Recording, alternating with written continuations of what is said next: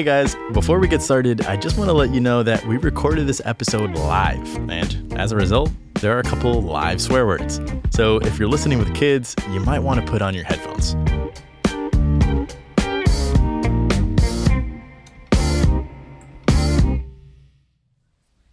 From eBay and Gimlet Creative, welcome to a live taping of Open for Business. I'm John Henry, and we're coming to you live from Stubbs Barbecue in Austin, Texas. We're recording this episode as part of eBay's Boot Camp for Business at South by Southwest. This season, we've brought you lots of stories and lessons about building a business from the ground up.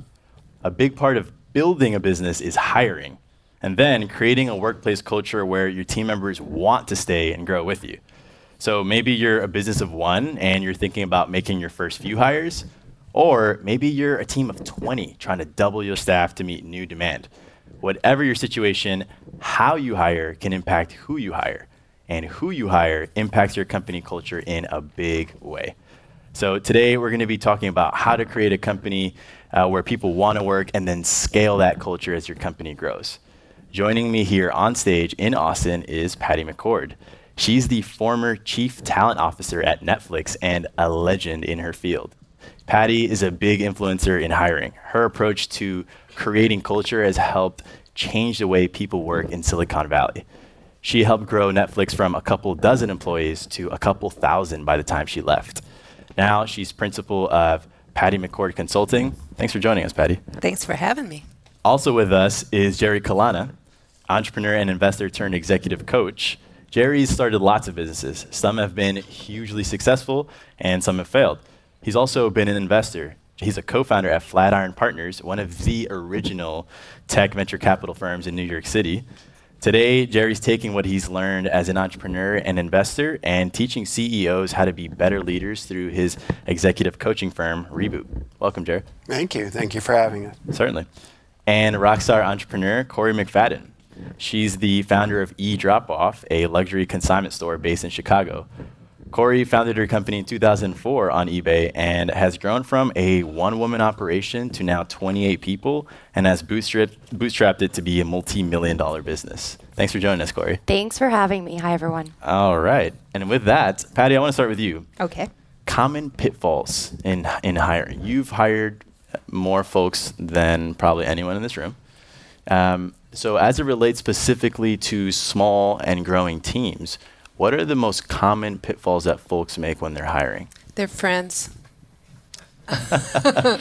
their neighbors, whoever's can fog a mirror and is willing to work for you. You know, I think I often coach people and say there's three things you want when we start hiring early in a business. You want people who work really hard because it's hard work doing this stuff, and you want people who will do really hard work that really matters for your customers that you can afford, and you want them to believe. And the belief is probably a full 30% of it, because all new businesses are weird ideas, right? I mean, if it was like a natural thing that somebody would have thought of, they would have already thought of it. Exactly. So that belief in what you're doing is really critical to being successful quickly, instead of just getting the work done, but believing in the success of the business. Jerry, you're an executive coach. Mm-hmm. You teach business, you teach CEOs how to be better leaders. One of them's in the room.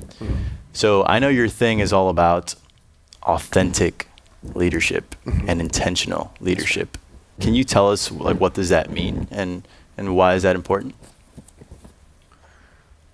Well, you know, to follow on Patty's point, especially if you're doing a startup, people have a million choices in terms of whether or not they want to work for you, whether or not they want to work hard for you. And so having that belief is super important. And I'm not so sure it's about intentionality as much as it is about authenticity. We want to believe in people who are actually real. And telling the truth is a core component of being real. And it's scary because you're worried that if I tell the truth that this odd thing that I just started, I'm gonna create a consignment shop where people can drop off their goods for me to sell later on. And by the way, I don't have any idea whether or not it's gonna work. And please take a pay cut in order to come work for me. Right? If we feel like if we tell the truth to that, then all of a sudden we're not gonna have any employees. But the opposite is actually true. Because then I can step into that situation and say, wait a minute, in a world where I can't trust a lot of my leaders, that person over there, I can trust that person. And trust is that missing component. Trust is that currency that makes the difference. So when Patty mentioned belief, are you then saying that in order to build that belief, it stems with just being honest? Being real. And the first person you have to be honest with is yourself. Wow. Because too many folks who are starting a business are so afraid that they don't even tell the truth to themselves. Mm. For example, okay, get ready to bleep me out. How many people are willing to admit that they don't have a fucking clue as to how to do the job? Right? And I'll tell you, I've made this joke many, many times, and everybody laughs. Well, if everybody's laughing, why are we pretending that we're not making it up every single day? Now you're making it up every single day. Now go to work. Come on, you got work to do. And it's okay. Can I tell a Netflix story? Yeah. So I remember we had made some horrible management error. We thought something was going to happen, and it just didn't. We were wrong. And one of the employees said to me, excuse me, Patty, but why didn't management see this coming? And I said, because we make this shit up. If we could look to another company that was trying to invent what we'd copy them. We would. We're not afraid. It was just, we're just making it up. How, in my experience, like being okay with being vulnerable has been such a huge part in like building influence and just trust in the staff. Like, does that tie into that honesty? Well, yeah. If I can jump in on that, yes, because if imagine yourself, you're working in an organization. We've all worked there, and the leaders are liars. Though. I mean, we even sometimes end up politically led by people who are lying. And we're sort of sitting there and we're all in a room and we're all in this collective like delusional state, and the leader is sort of sitting there saying, we're gonna go this way and this is where it's gonna happen. And right, Patty, you're sitting there going, bullshit. Yeah. Right? Everybody knows it's not gonna work, yeah. But we all collectively get along with it, right? So there's that scenario. Then there's the scenario that where the leader stands up and says, I don't know. I am unsure. But I believe. And I have faith. Word. Who do you want to work for? Who do you want to work with? Corey, I've been to your shop. It's hustling and bustling in there. You got 28 people. Yeah. What do you do to keep them incentivized to just come to work every day and grow with you? Well, when I started my company, I was 22. It was me, myself, and I. And kind of to piggyback off of what you guys were saying, like, I had no idea what the hell I was doing. I remember I had this idea that I was gonna redefine consignment. And it was this light bulb went off in the middle of the night. I was going to school for fashion design. Literally went to school the next day and I was like, this is what I'm going to do. And my program director said, like, that's the worst idea I've ever heard. And I was like, sweet, you just fueled me. Like, I'm gonna go do it. And that was like what got me going. And creating that culture has changed dramatically as the team has grown. Because in the beginning, I was motivated, I was ready, I was lit. And I could get those people with me when you have a team of 5 and you guys are all there hustling towards that dream. But as it expands and as kind of the workplace has shifted, I mean, we all kind of heard about millennials and kind of touch on that, which we won't get into right now. Mm-hmm. But I can say that these last 2 years for me have been a huge learning experience and kind of redefining the culture in the company and what keeps everyone motivated. So what does keep everyone motivated? So for us, we've kind of tried a variety of things.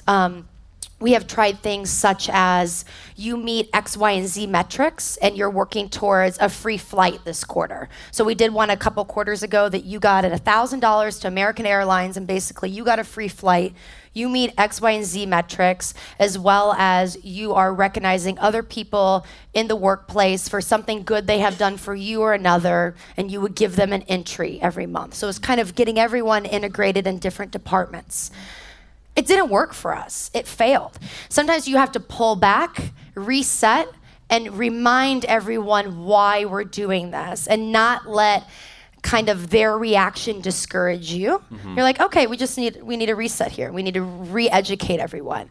Something that's worked particularly well for me, because I am a small business. I've got around 30 employees. I don't have huge corporate dollars. I can't have a lactation room and smoothies and bean bags and all these other things you kind of hear going around. And good for everyone that works in that environment.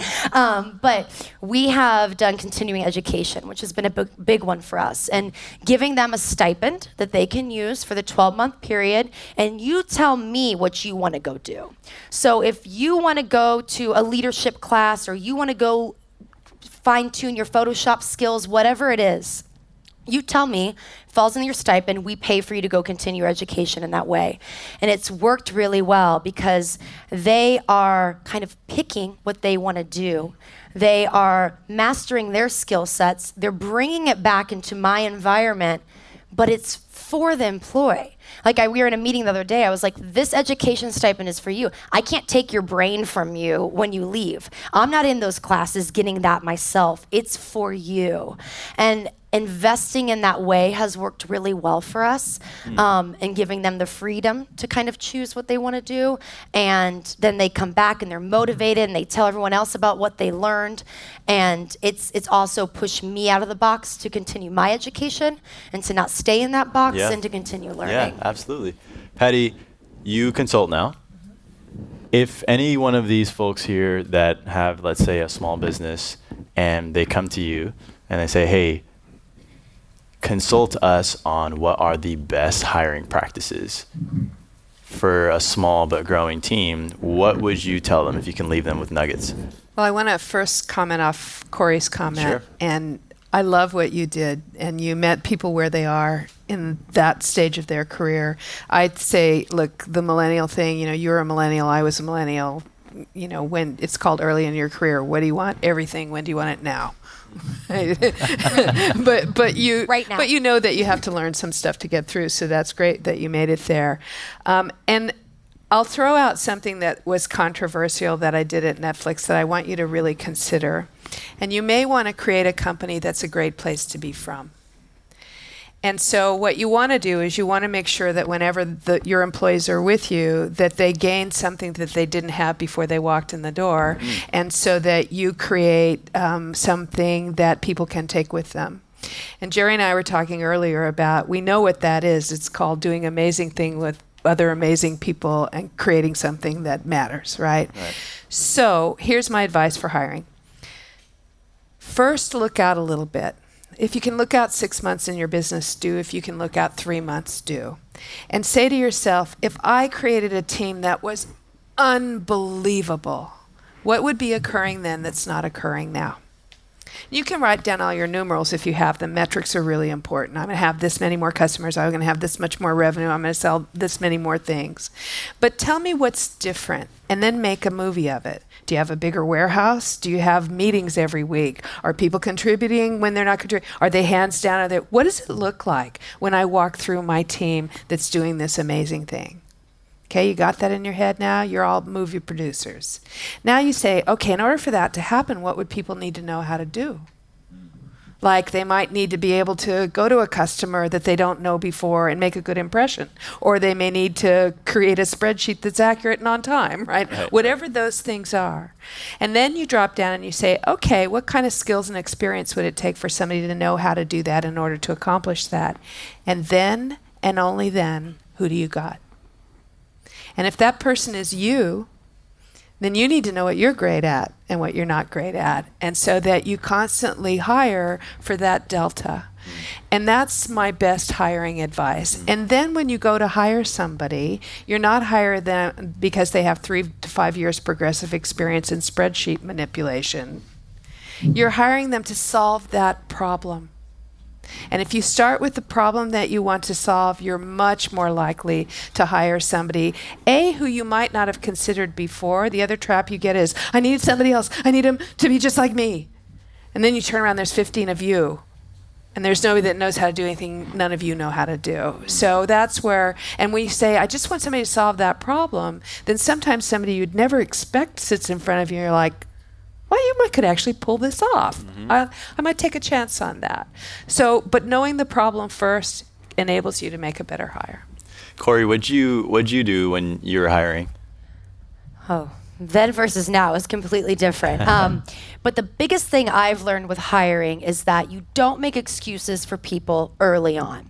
Because a lot of times what you'll do is you have that need that you need to fill and you'll be like, oh, they're A, B, C, but D, oh, I don't know. If they show their true colors in the beginning, take it for what it's worth. It's not going to change. It's just like any other relationship. Like, oh, I'll change him. I'll change the way he dresses. Like, no, he's dressing the same way 12 years later. It's the same thing. You have to recognize that. And so for us, it's not make excuses. And if something's not working, don't be scared to cut it off. Because a lot of times what you'll do is you become invested in your employees. They are your extended family. And what you'll do is someone is underperforming, it's negatively impacting the business, you try to work through it, maybe you try to change their position in some way, it's just not working, you have to cut it. Instead of being like, well, they have 2 kids and she's this and that, or he's this and that. If it's not working, make that tough decision. You gotta make it. And yeah. I've done it, I've been guilty of it, and now that I have kind of gotten that extra layer to me that if it's not working, I cut it. Mm-hmm. It's so much healthier, not only for me, my company, but also for that individual, because they can't grow in that environment sure. if that's where they're at. I want to get more into firing in a minute. Jerry, I want to hear from you specifically around building loyalty. Mm. How do you do that? How do you build loyalty? Well, I'll actually follow on to what Patty and Corey have both said. I think to do what they've both laid out requires you to answer the questions yourself first, which is what kind of company do I want to grow? A question I often ask people is, what kind of adult do I want to be? Because none of us feel like adults, even the old people up here. What do I want to grow into? What are the things that are important? What don't I know? What are the things that I do that get in the way of me actually being able to hire the right person or fire that person? And that knowing oneself, to get to your point, creates a sense of trust. And that's what people are loyal to. People are not loyal to dollars. People will need to take care of themselves. They need to feel safe, and they need to feel well compensated, and they need to feel acknowledged, and they need to feel that they belong. That is all true. But the loyalty comes to the human beings that they go to work with every day. And if you're not showing up as a human being, then they're going to be loyal to the next human being who shows up. Mm. You think every person, despite like their natural tendencies or DNA, is capable of becoming that leader that builds loyalty and trust? I think every single person is capable of being a human being. And that does not mean that every single person is capable of leading exceptionally well. But not everybody has to be the best in the room at every single job. Right. You know, I don't think it was recorded, but when you introduce yourself as the child of immigrants. Okay? I'll say out loud, I'm the grandchild of immigrants. That's something I'm deeply proud of. Now think about how you're feeling about that. Oh, this guy's a human being. That guy's a human being. I'll follow you. I'm interested in you now. Who are you? That's loyalty. Wow. So, sounds like loyalty stems from first being honest with yourself. Yes. And I know when I was growing my company, It was bugging me in the back of my mind when I knew that there was a person who was on my team who was not, they just didn't belong on the team. And not because they were ill-intentioned or even incompetent, it's just not the right fit at this particular time to solve this particular problem. And it's actually it's probably the most uncomfortable thing that I've had to do as an entrepreneur is let someone go, especially when, I think it's more severe personally, when their livelihoods are depending on it and they have folks that depend on them. Yes. Patty? So wait, no. Do you mind? No. I'm going to coach him. I want you to hold on to that moment. Okay. Okay. It is in that moment where who you are as a leader is made or broken. Because you can go deep and you can say, I made the mistake in hiring this person. I made a mistake in not laying out for this person what the expectations are. I made the mistake because you could fog a mirror, so I hired you. So I have a responsibility to tell the truth first to myself, then to you, and not hold you in the place that you don't belong because you have kids, but to terminate you, to fire you in a way that preserves your humanity and mine as well. Did I say it well? Oh my God, we're separated at birth. It's amazing. No, okay, I want to say a couple of things about this. I am the queen of the good goodbye, and I'm really good at saying goodbye, and I'm really proud of it. And I can teach you how to do it, and Jerry just laid it out for you. If you hired somebody who's not competent, you own that. Amen. Okay? That's not their fault. They didn't do anything bad. You got it wrong, right? One of the things that you can do when you hire somebody who has like 4 out of the 5 things is say, you have 4 out of the 5 things, I'm a little nervous. We're going to try it. It's an experiment. It's a risk we're going to both take. And if you lay out the risk at the beginning, then 6 months later when it turns out that was a really stupid idea to hire somebody with 4 out of 5, you can go, we both gave it a good try. Okay? That's so simple and it's so effective. Okay. Second, really competent people that match who you want to hire rarely suddenly become incompetent. Okay? And they don't wake up one morning and go, my boss is an asshole, I think I'll go screw the company. Doesn't happen. Ever. Right? What happens is the business changes.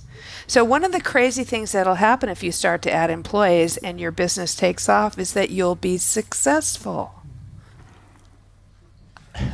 Mazel tov. And that successful company will operate very differently than that idea you had that might or might not work.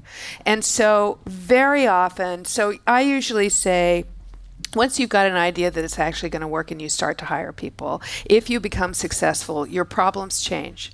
So early stage companies, their problems are of difficulty. You just work hard. You can solve them by working hard. Not that, not that, not that, right? You just make a bunch of mistakes. Mm-hmm. And then your problems become either problems of complexity or scale. And problems of complexity and scale are solved by different kinds of people. So on scale, I say, most of us can imagine like 5 times bigger than what we're working on, maybe 10. But you can't imagine 100 unless you've seen 50. You just can't, mm-hmm. right? So now it's not that the person who's only seen 10x is failing, they just don't know, right? So my rules of termination are, you can't be surprised and you keep your dignity. That's it. You can't be surprised, right? This person, if you had hired them and said, sure, I'm looking for 5 qualities, you only have 4, let's see how that goes, they're gonna know, mm-hmm, mm-hmm, mm-hmm. right? If you've ever been in that situation, like, I got fired, it came out of nowhere. Well, that wasn't fair and you didn't have a very good leader. Well, what about some pushback here? What if I bring on a person who meets only X criteria and I say, hey, we're gonna try this. Mm-hmm. What about the risk of creating a culture where they're afraid of being let go of because they know up front that maybe they're not a good fit? Is that an invalid concern? It's how you handle it as you go along with the experiment. And it's what you do, it's not what you say. Mm-hmm. But those lessons are lessons for everybody to learn. Sure. And you should be able to talk about them. That also leads to your authenticity. We hired Jerry and he was a great guy and we all loved him. This happens all the time. like I'd sit around with my managers after we'd do an interview and they'd be like, do you love that guy? I'm like, totally love him. He's hysterical. I want to have beers with him like now. You know he can't do the job. Like, I mean, I do love him. You love him. We all love him. He's just not competent for the job we have to do. Mm-hmm. So, you know, I'm worried that we're going to set him up to fail. Sure. And that, so, you know, and then when it does happen, then I can sit down and go, okay, let's not do that again.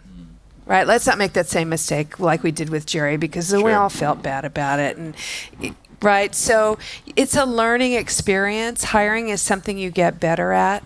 It's practice, practice, practice, and the honesty of learning from when you get it right and when you get it wrong. Right. You know, and that's the problem with firing.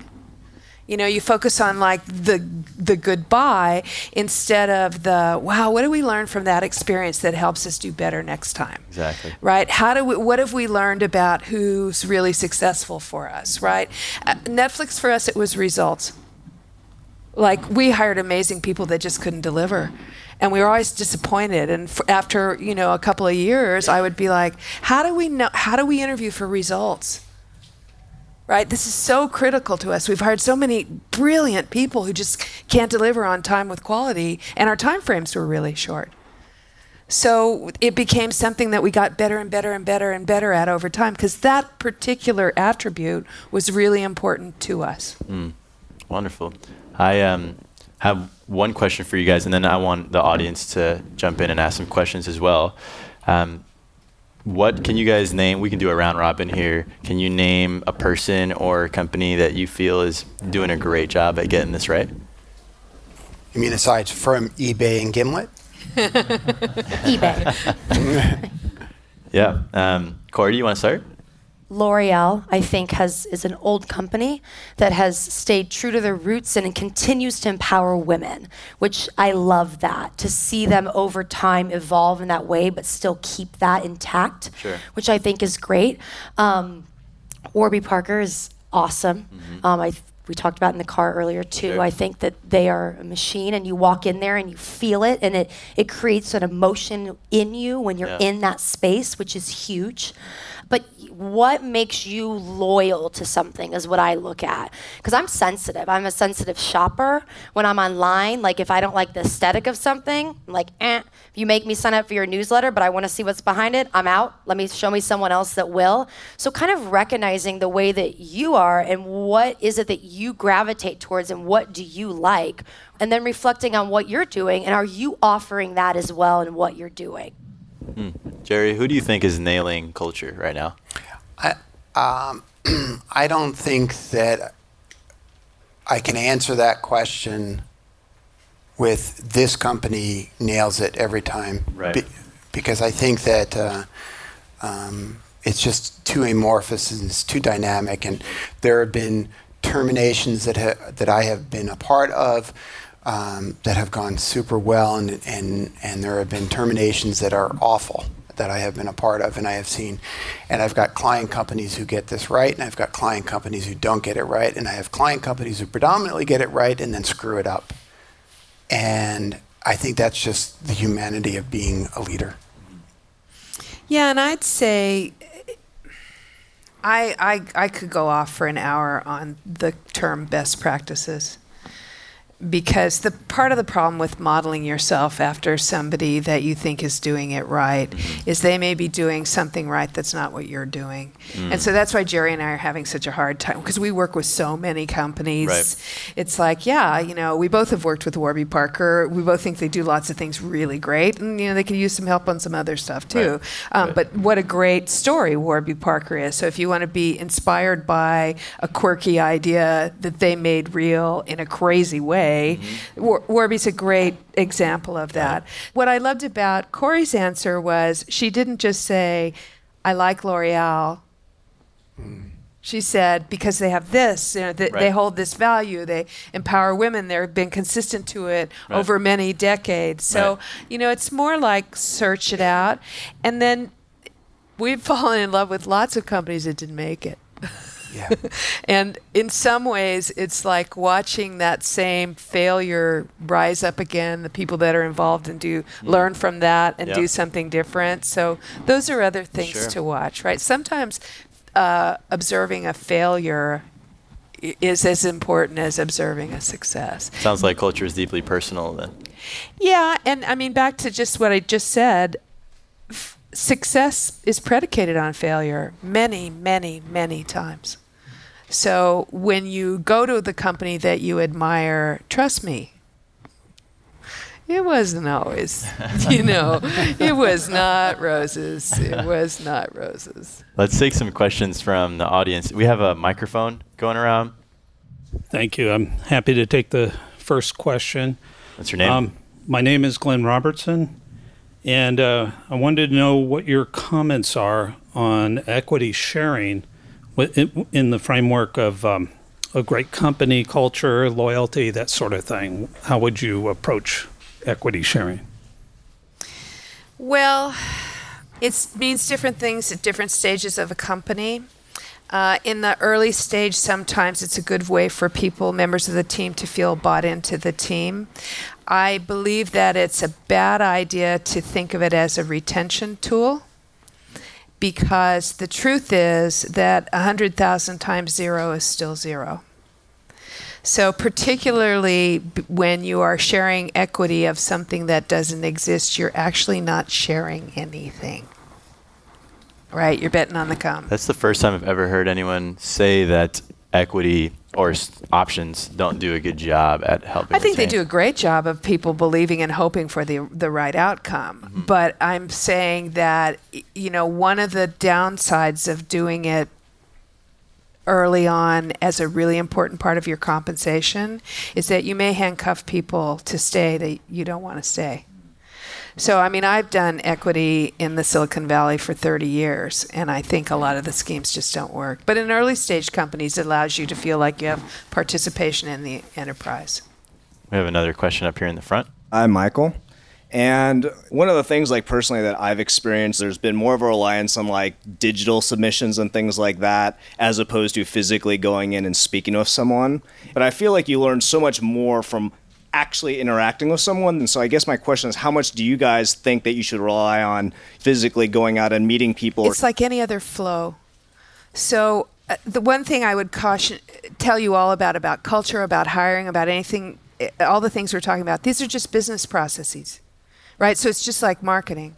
So you want to get leads somewhere, right? So digital will get you candidates, or, you know, candidates that are in the ballpark.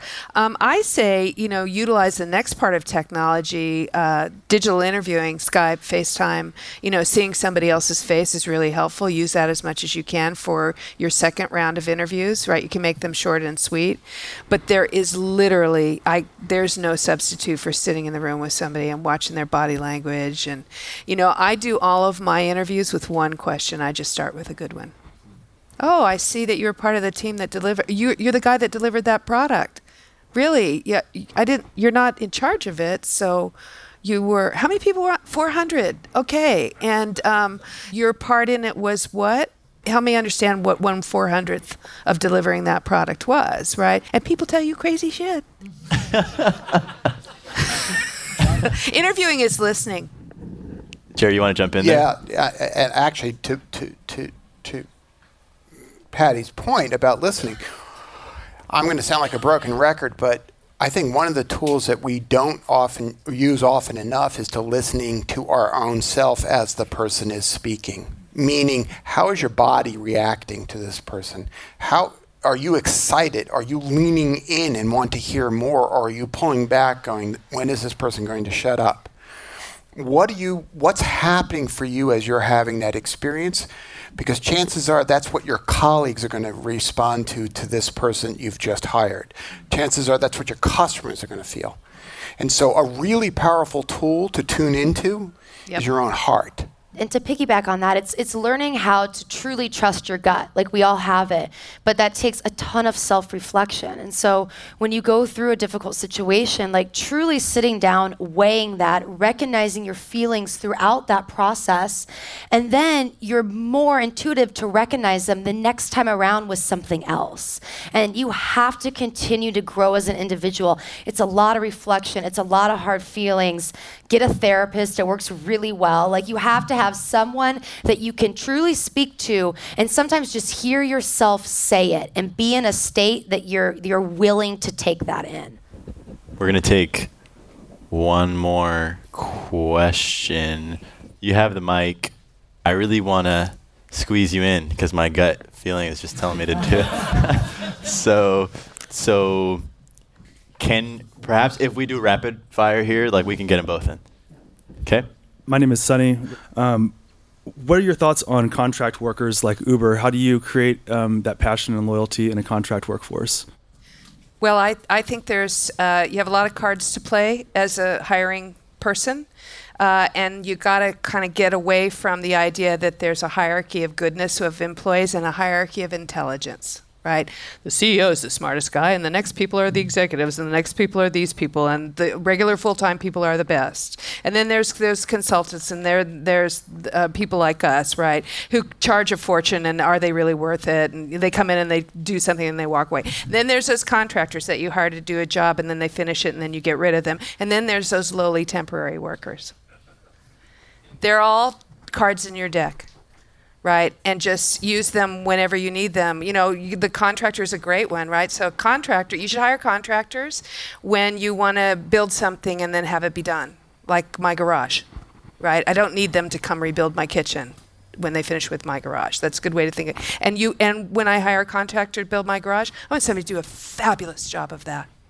I don't want them to stay forever. I just want them to do that. So think of them in different ways. So there's loyalty gets spread all over, and you know, people. Uber's a great example. I wish they had. Jerry and I were just talking about this morning. I wish they hadn't ruined what was a great way for people to find a way into the workforce on their terms. I had an Uber driver tell me one time, "I'm an entrepreneur. My car is my business. Uber's my app." Wow. Last question here. Introduce yourself. Hi, I'm Lauren, and my question is, how do you measure the value of a potential new hire? Corey, Jerry, Patty? So I think everyone's different, and everyone's personality is different. And so it's hard. Like, we work in a very open work environment. Everyone's kind of on the same floor within departments. And I like someone that is eager, and I like someone that recognizes a mistake. That's a big deal to me. I have a new hire. It's her first 90 days. She is everything we've been looking for personality-wise on the client front end. And she made a huge mistake a couple weeks ago that shouldn't have happened, and I still can't quite figure out how it happened, but she came to me. She's like, basically like, I fucked up. I am so sorry. Like, I could see it in her. I could feel it in her. And that meant more to me than someone that quietly works and appears to never make a mistake, and I find it out later down the road when the impact is more detrimental. And being upfront and being honest, that's my biggest thing. That's what I look for. And we are small. And so for us, an incentive is we promote from within. We hire you at an entry-level position, and we promote you as you grow and as the company grows. And that's what has worked for me and created a very solid core, as well as gives them an incentive of something bigger. Because when you don't have thousands of employees, it's not like, oh, you're going to own the company in 2 years. Like, that's not our ladder. And so when you know that you come in and there is a place for you to possibly grow to management, is an incentive for us to offer. And I just want honesty. I just want someone who's honest. Jerry or Patty, do you guys have thoughts on how you, like, I think we all agree that's incredibly important. How can you possibly measure that or the value of the employee in that initial interaction? Is that even possible? I keep getting tripped up over the words, how do you value someone and how do you measure that? I guess the question, and I like Corey's answer, what do you value? And does this person align with who you are and the company you want to create? I'll give you an example. Somebody asked me one time in an interview, what would you fire me for? And I thought, at Netflix, and I thought, well, that's a good answer. That's a good question. Let's see. Embezzlement, dishonesty, punch me in the nose. Oh, I know what. If we had done something and it didn't go well, and we were doing a review of what happened, and you said, oh, I knew that, but nobody asked me, I'd probably run you over in the parking lot, right?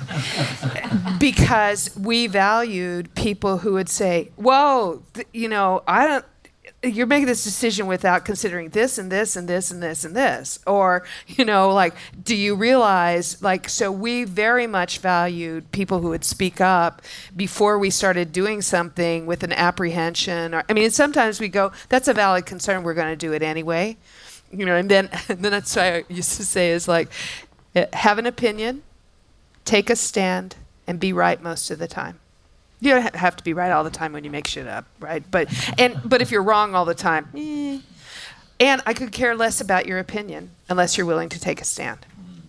Because then you can see, then you know who to value, because who you value are the people that over time take a stand and they're right. Wow. How about a hand for these incredible panelists?